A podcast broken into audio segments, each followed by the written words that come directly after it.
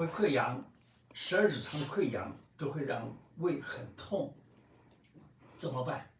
吃米油。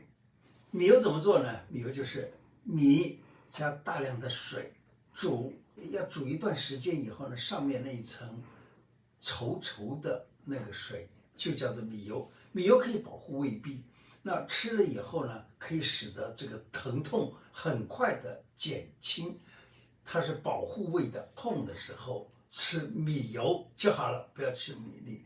等到以后不痛了再吃米饭啊等等。它有一个最大的好处，就是跟人参汤一样，那么补养胃，然后呢这个胃变好了也再来吃其他东西就不痛了。